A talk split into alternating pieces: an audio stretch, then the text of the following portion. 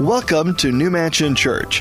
What you're about to hear is a message from our pastor, Dr. Jeff Marr Sr. To learn more about the church, visit newmansion.org. God bless and enjoy the message. Well, if you if you uh, picked up a bulletin this morning, you saw that uh, some strange writing on the front of it. What's that all about? Well, this this right here is the original writing from the original book, the Ledger book that uh,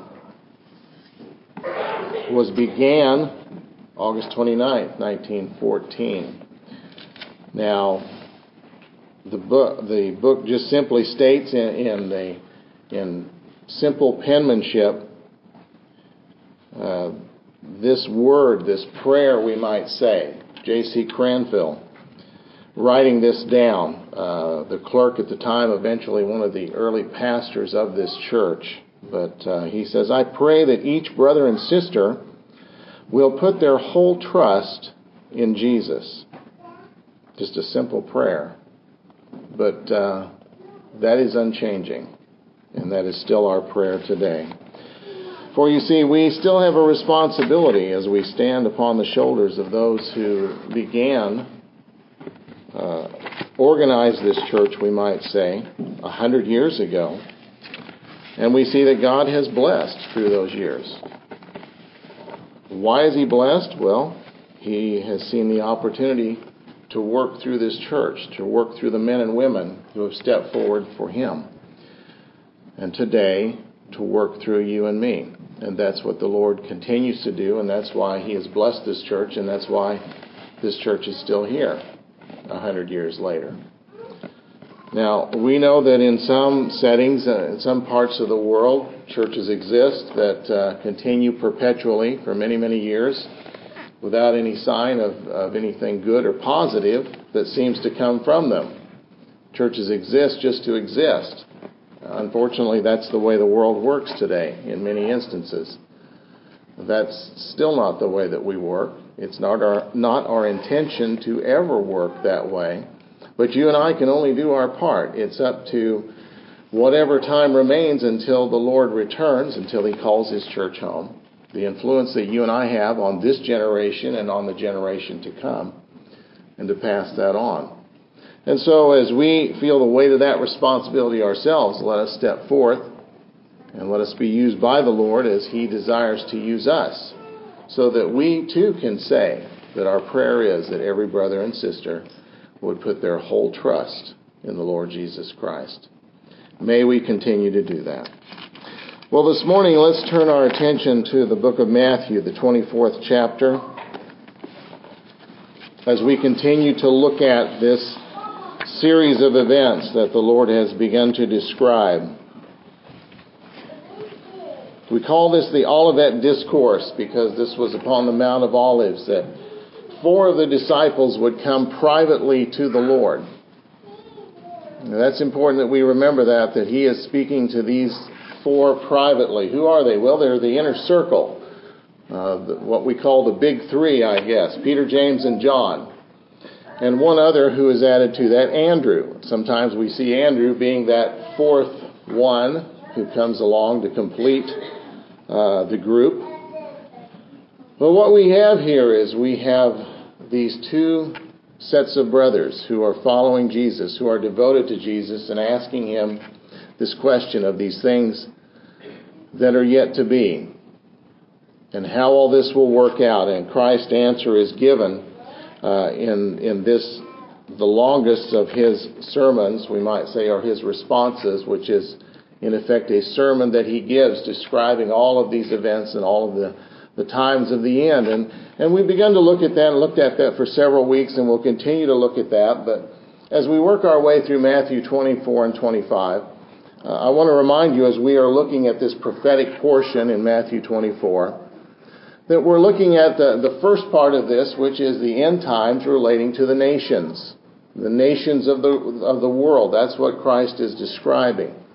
Uh, here shortly after are the scriptures that that we read today, we move down and the Lord begins to refer more specifically to the end times relating to the nation of Israel. And finally, uh, the chapter concludes with him relating the end times as they concern the church itself. And so we, we ask ourselves, well, why all of the emphasis? Well, the Lord had a reason for that. Is it really important that we know these things? Is it really important that we understand these things? Well, I think it is, it is important that we're familiar with them because the world has questions. And you and I have questions. Where do we fit into all of this?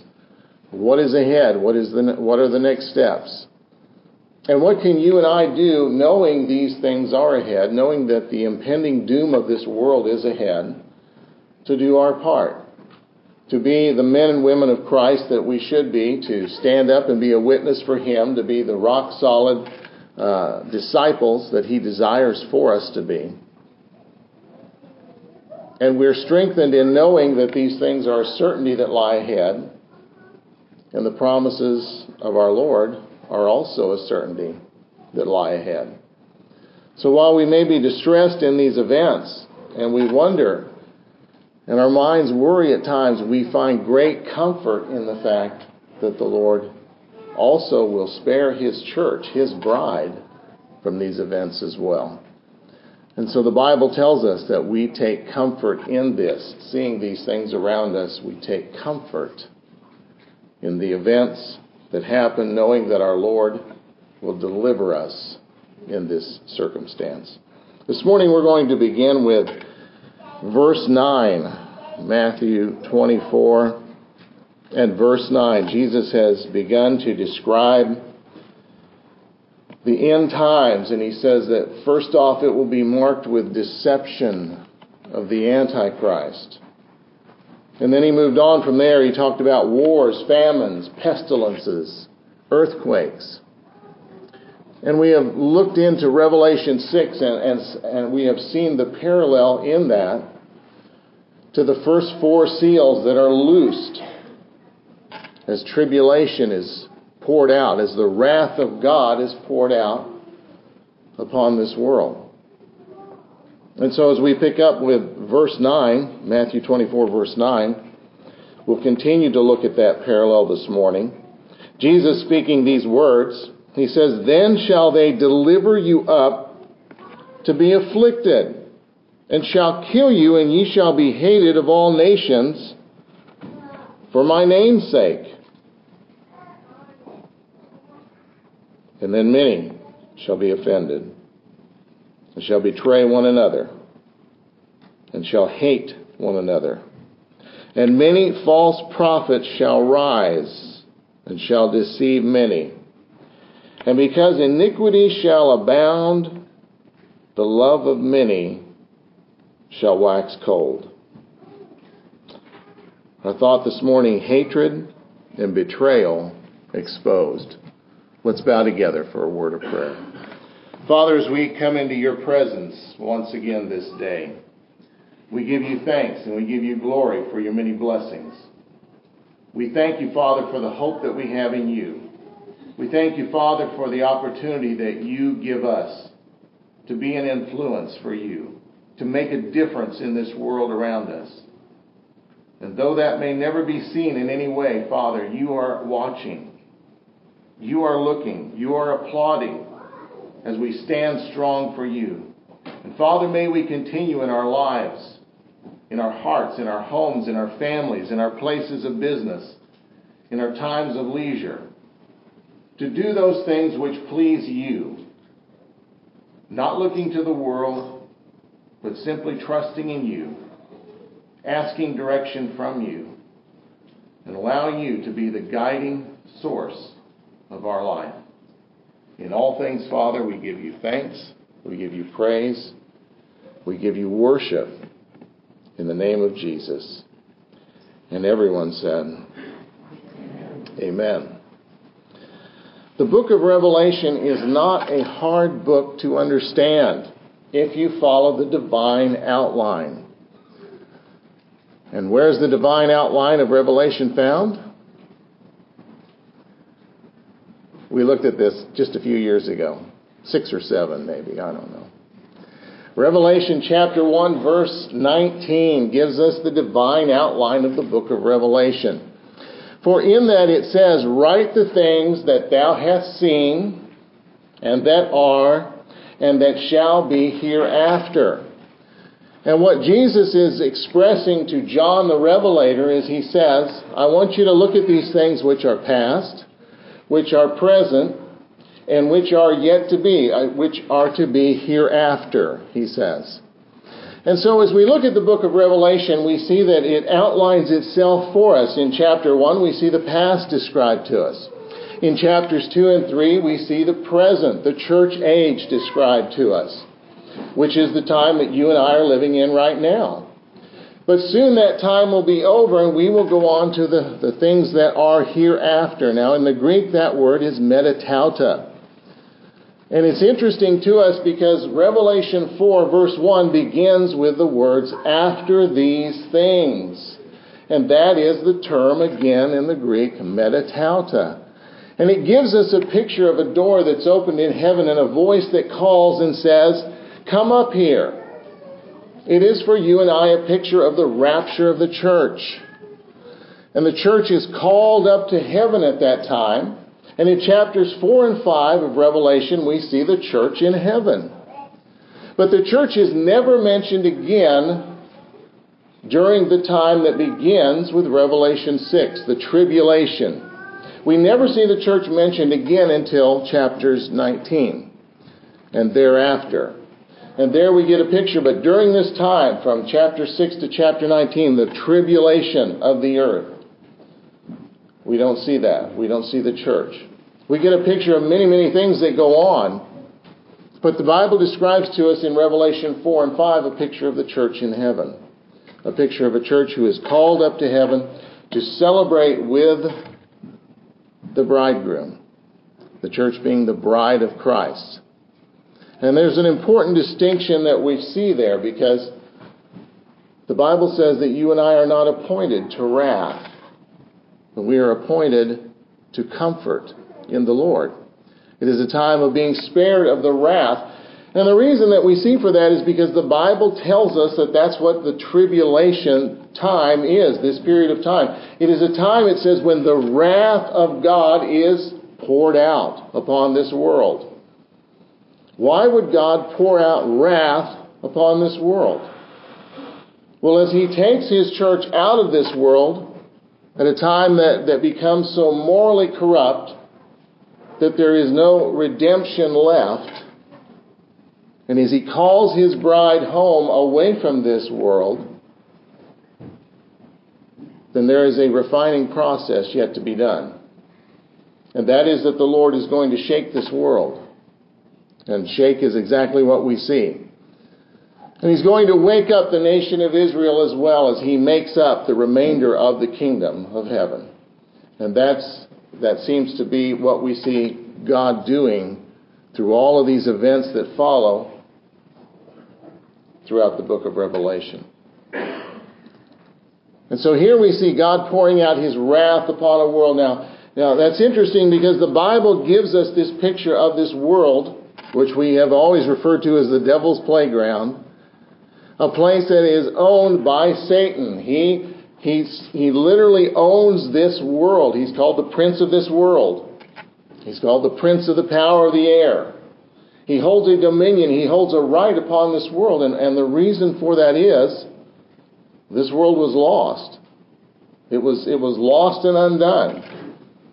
Because of Adam's sin, because of Adam's undoing, this world was lost and it has to be redeemed. It has to be bought back. And that's what your Bibles are. It is a story of redemption. It is a story of the buying back, the purchasing back of that which was lost.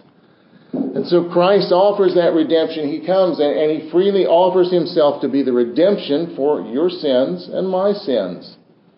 And as he redeems the world back to himself, he allows us that choice to do as we will to receive him or to reject him. But ultimately, the Bible says there will come a time of judgment. And judgment is what we see beginning in Revelation 6. It is a time of judgment when God's wrath poured out. Now, how would we equate this? Well, one way that I might equate the, the, the wrath of God poured out, in some ways, follow along with me, It's like God gives Satan the keys to the car and says, You drive. We've all done that at some time in our lives. Perhaps you recall a time in your life when you gave a teenager the keys to the car and said, You drive. And what followed after that was wrath, you see. It was wrath that was poured out because now you have said, You're in control. I'm going to sit over here in the passenger seat, and you do the very best that you can. And then you hung on for dear life and prayed harder than you ever had. Maybe some of you can relate to that. Maybe you've been through that at some time of your life. There was a learning process that went on. And in essence, that's what we're seeing that, that God is surrendering this world in its totality to the enemy of our souls. Now, He already has a dominion in this world. We understand that. We live in a world that is corrupt, it is lost, it is sinful. Bad things happen all around us. And yet, in the midst of all of this destruction and despair, in the midst of the sickness and the poverty and the disease and the death of this world, we see there is a hope, there is a light, there is an answer. And the Lord calls to every heart and every life, and He says, He says, Come away from these things. He says, Come out from these things. Come out from among those who are involved in these things and be separate. Be separate. Be a people that is called unto me. And then he says this He says, He will redeem us, He'll receive us to Himself. This remarkable thing called salvation, that, that we come and we surrender to Christ, and He takes away the old heart from us, and He gives us a redeemed heart. And no longer are we subject to the power of the prince of this world. No longer are we subject as slaves to live for the enemy. Christ has empowered us with the ability to live for Him, to trust in Him, and to walk with Him. And as we do that, as we surrender our lives to Christ, as we, as we lay down this old life, Paul referring to, to, to the old man, as he calls him, the old nature that we have. Christ gives us a new nature. He gives us a new heart. He gives us a, a new set of priorities in our life. And he says, Now you follow me. And as we trust the Lord and follow him, he says, I have great plans for you. And ultimately, those plans will culminate in the catching away, the Bible says, to be caught up with the Lord.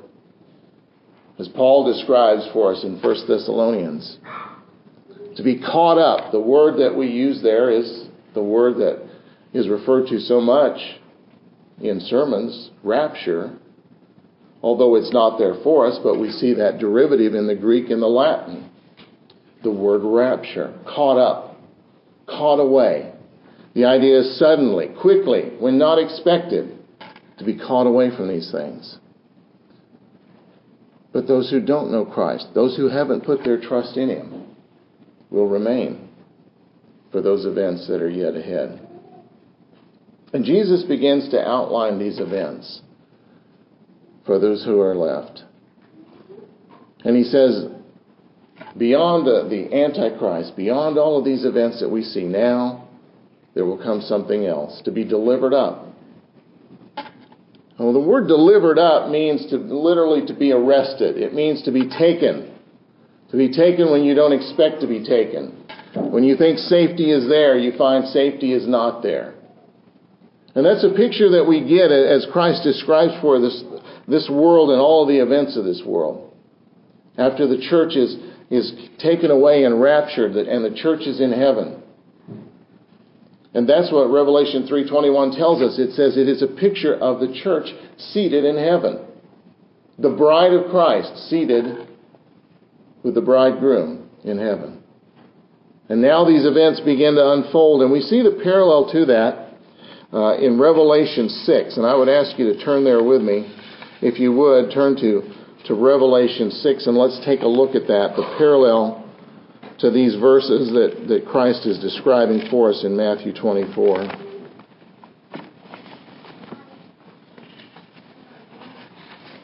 In Revelation 6 and verse 9,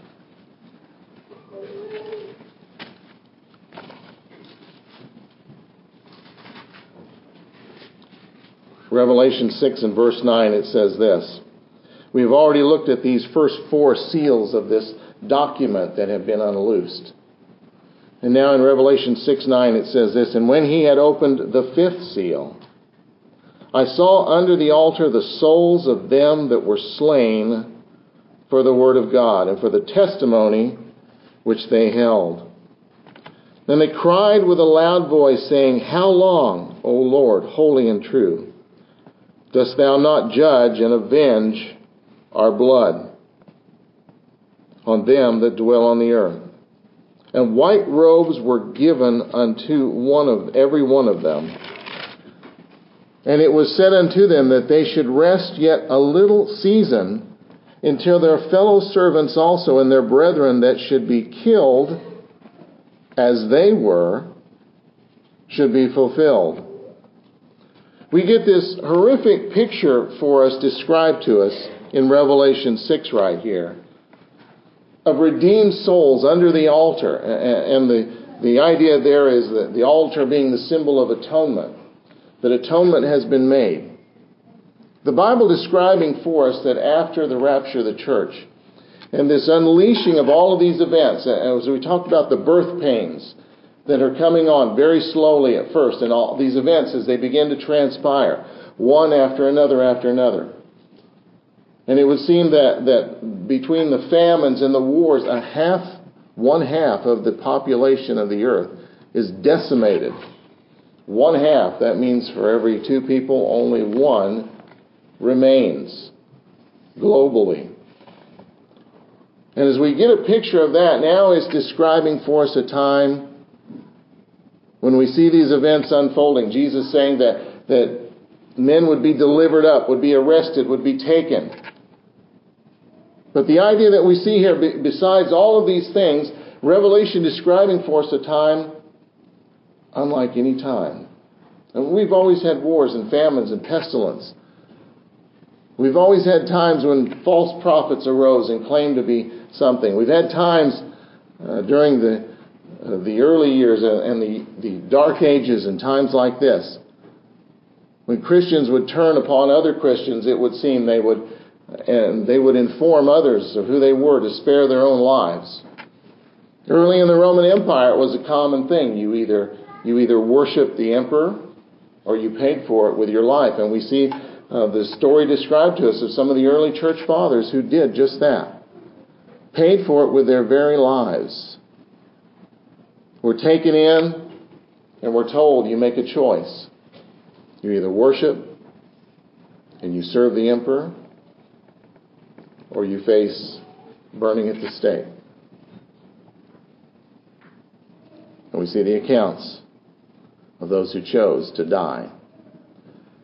They chose to give their lives rather than to deny Christ and to walk away from this most holy faith. It's a tragic thing. It's nothing new. We see it in our world today. We see Christians being martyred just for proclaiming Christ. Right now in the Middle East, we're seeing that happen. On a wide scale, Christians being, it would seem, being exterminated in this part of the world today. Young and old. Dying, how are they dying? By the sword their heads being removed. We read those scriptures 40 years ago and it didn't really make a lot of sense. Why would it be that, that near the end times, and especially as we move into this period of time called the tribulation, what is this deal with the beheading of people? Why would people die in such a manner as this? To take them out and to execute them by cutting off their heads. It made no sense at all. We know the French did that back in the 17th century. They had the guillotine that they set up in such a way, a gruesome death. But what do we see today? We see the effects of Islam, death by the sword, something we never expected, perhaps never predicted. Our eyes are enlightened by Scripture. You see, Scripture doesn't change, Scripture remains the same, but our eyes are enlightened as we see these things come to pass, as we recognize these events. And we're reminded again and again and again of the truth of the Bible, the truth of God's Word, how unchanging it is. And as we come to this last period of time, it tells us that things will be so bad, so horrific, that those who walk and those who, who would profess Christ during this period of time will die for their faith.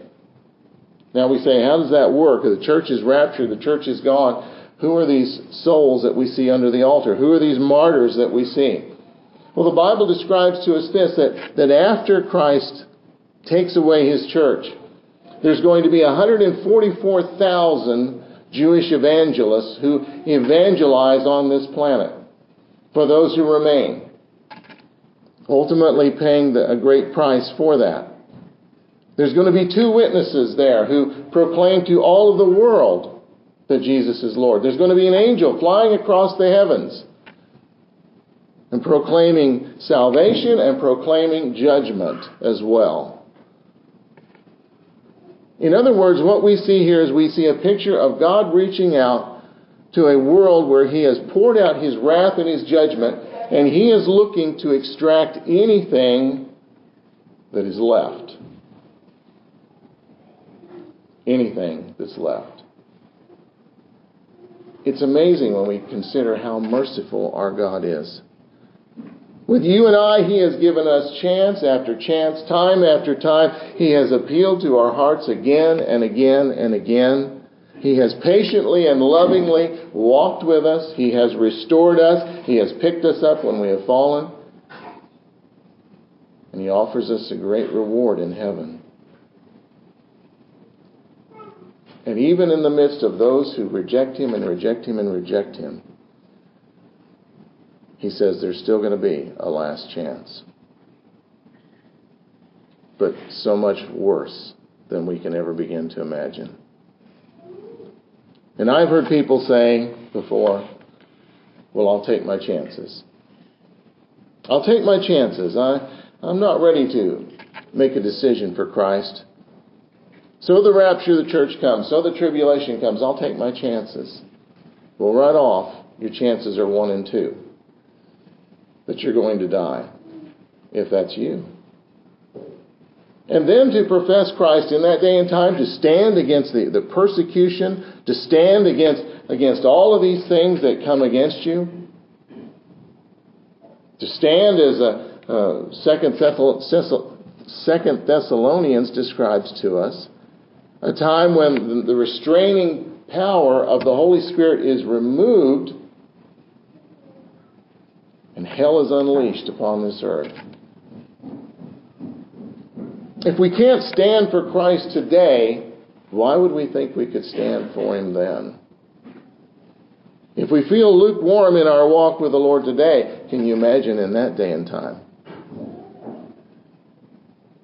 Perhaps this is for those who have never heard. Perhaps this is for those who heart, whose hearts are cold and have never known. Predominantly, the Bible describes for us it is for the nation of Israel. As God continues to work with them, fulfilling his covenant with Israel, bringing them to a salvation, those who remain, those who are alive, those who make it out, those who are still alive at that time, but those who live the Bible says they'll die. You profess Christ, you lose your head. Or you can turn state's witness and you can turn in your friends, your family. And the Bible says that's exactly what we'll do. Those who remain in this, in this world, those who are even will profess Christ to walk with Him, will deny Christ, will turn one another against each other, hatred, deception, envy, jealousy. Why? Because the bottom line is this nobody wants to die. and to die for your faith, well, that takes a lot. Where would you be today if you had to make a decision, had to make a choice? To live or to die for Christ?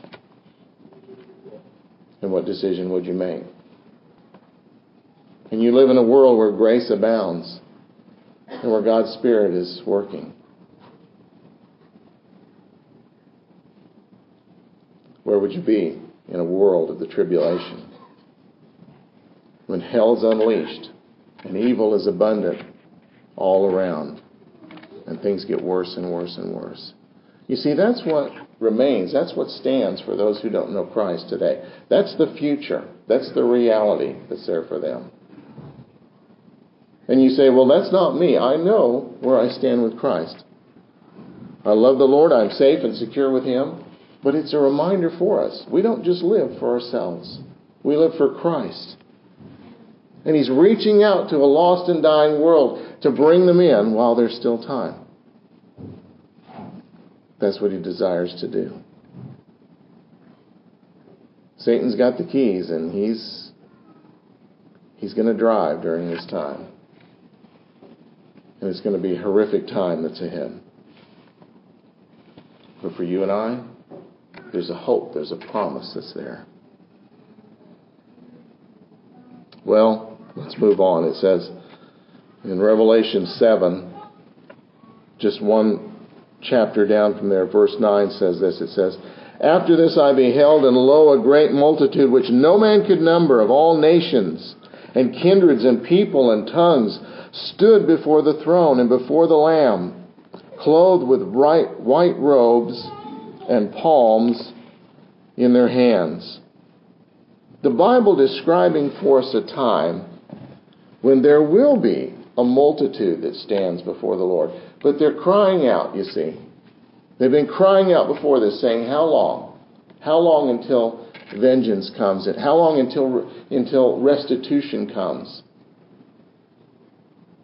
And the word is this until the rest of your brothers and sisters are killed.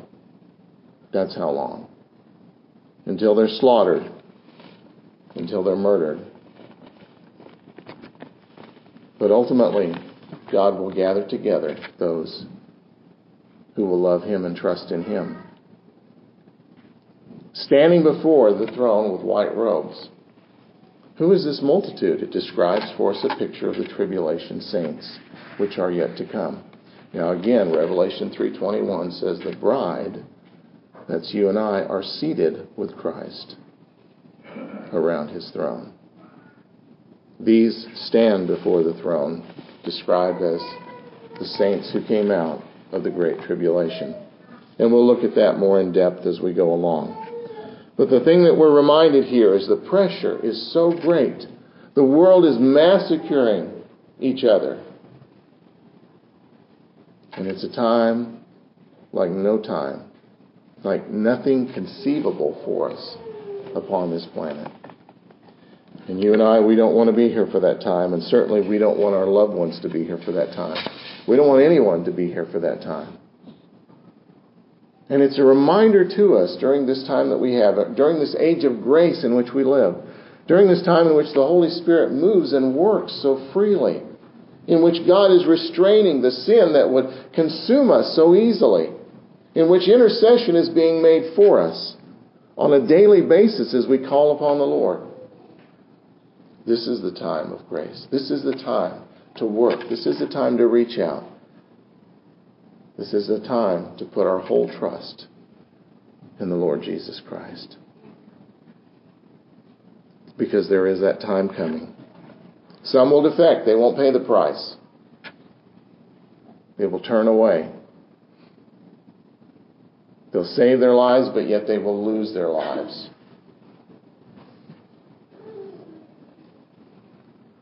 When we lose our life for Christ, it's saved defection, disaster, plague, illness, inconceivable things that lie ahead.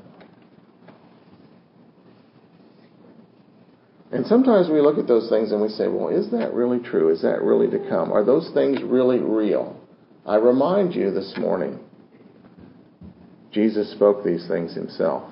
These are his words recorded for us. Jesus referring to the writings of the prophet Daniel, telling us that Daniel wrote these things as well. It wasn't someone else. Jesus says it was Daniel. It wasn't written after the fact. Jesus said it was prophecy. And Jesus saying, Behold, I have told you all things. As we see the time quickly approaching, the Bible says. How much longer? Stand with me if you would for a time of reflection.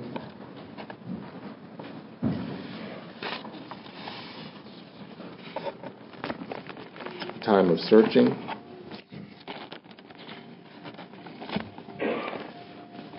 Perhaps for you, a time of commitment. What has to happen before our Lord returns? Isn't there certain things that have to happen? Don't we have more time? Well, you see, that's the thing. First off, none of us know. Our Lord says, No man knows the hour or the time of his coming. Not even Christ himself knew that time. Not even he knew that time. So if someone tells you they know that time, they obviously don't know that time. But what he said is, I will come at a time that you think not. We don't expect him to come right now. He could come right now. He could call his church away right now. Are we ready to go? Are we sold out to Christ? Are we committed to him? Have we placed our lives in his hands? Have we placed our whole trust in him?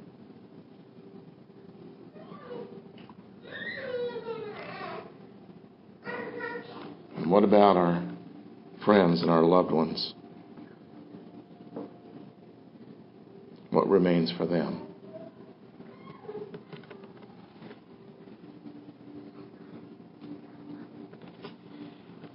This morning, this altar is open. It's available to you. I'm going to ask some of you to come as we spend a time of prayer around this altar and call on the Lord and intercede for those who are lost and undone this day.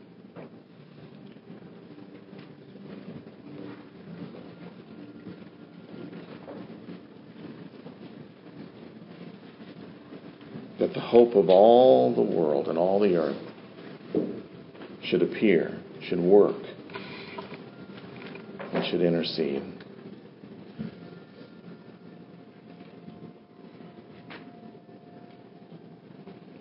Father, we come before you in the name of Jesus this day. Father, we're asking you to be gracious to souls that are undone, that are lost and dying this day those who don't know you, those who are wavering, those who are, are, are walking in the balances, Father, between life and death, between good and evil, between right and wrong, between salvation and the things of this world. Father, we ask you that you would be gracious this day. That as you send your Holy Spirit to move and bless, to reach out to their hearts, to speak to their lives, Father, to influence them for good, Lord. Do a saving work, Father, we pray. Gather your children together for you.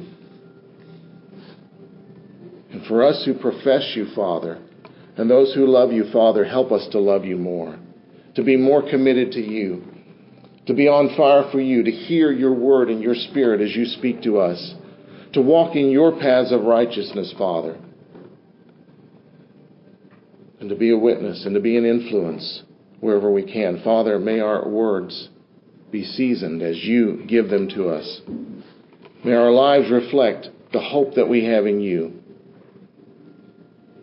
Father, reach out to our lost loved ones, our friends, those who are in our families this day. Bring salvation to them, Father, we pray. Do a supernatural work in their lives, Father.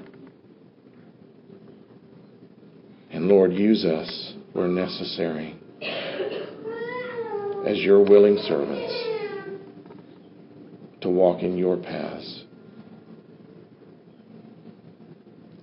Lift us up, Father, to heavenly places that we may know and see and taste that you are good and that your righteousness abounds and prevails forever. And Father, in all things, we will give you the thanks and the praise and the glory of those things that we see and yet unseen.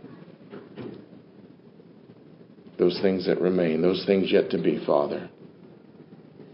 We exalt you, we lift you up, we worship your holy name. We give you praise in the name of Jesus. There is a happy day coming when God gathers his children home. There is a day of rejoicing yet in the future as God draws all things to a completion. There is a comfort for the saints. Let's be comforted in knowing what Christ has done for us. And let's be busy for what He has yet for us to do in this time that remains. May the Lord bless you this day. And may you receive from Him liberally as you have asked. That's His promise for us. Thank you for joining us at New Mansion Church Online. We would love to connect with you at newmansion.org. You can connect with our pastor, Dr. Jeff Marsh Sr., at pastorjeffmarsh.com. God bless, and we hope to see you again soon.